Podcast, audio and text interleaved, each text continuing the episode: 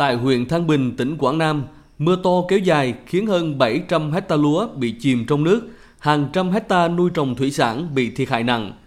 Cả đời làm nghề nông, ít khi nào ông Nguyễn Hường ở xã Bình Hải, huyện Thăng Bình chứng kiến đợt mưa lớn bất thường vào đầu tháng 3 âm lịch như những ngày qua. Nói chung là do cái thiên tai bất thường, đây là cái mưa thuộc về mưa trái mùa, người nông dân bị ảnh hưởng về có cái loại cây trồng và nông nghiệp. Lúa bữa nay thì lùm đằng đàn hết rồi, mà nước lúc hết nữa, hoặc là lúa trổ mà trời mưa đây có bị lép. Là vùng rốn lũ của tỉnh Quảng Nam, người dân huyện Đại Lộc đã quen với những diễn biến phức tạp của thiên tai.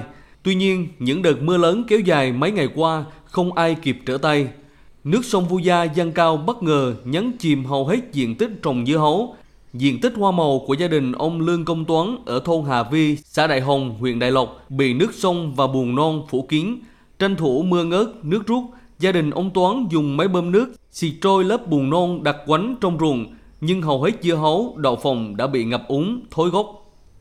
Không ngờ là trận mưa xuống là bị thiệt hại quá nặng. Bản thân tôi thì tôi làm một mẫu dưa à, mà chưa hết một đó nào hết cái công đầu tư rồi, năm nay nhiều định là nếu như không đi Trung Quốc rồi được thì cũng bán địa phương cho dưa cho ngon ngọt. Nhưng mà trời trời làm như đây là thiệt hại quá nặng, thất bại, gia đình thì cũng khó khăn. Đợt mưa lớn bất thường vừa qua tại tỉnh Quảng Nam làm một người chết.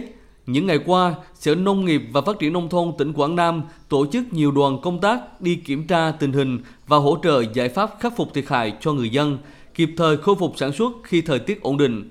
Ông Phạm Viết Tích, Giám đốc Sở Nông nghiệp và Phát triển Nông thôn tỉnh Quảng Nam cho biết.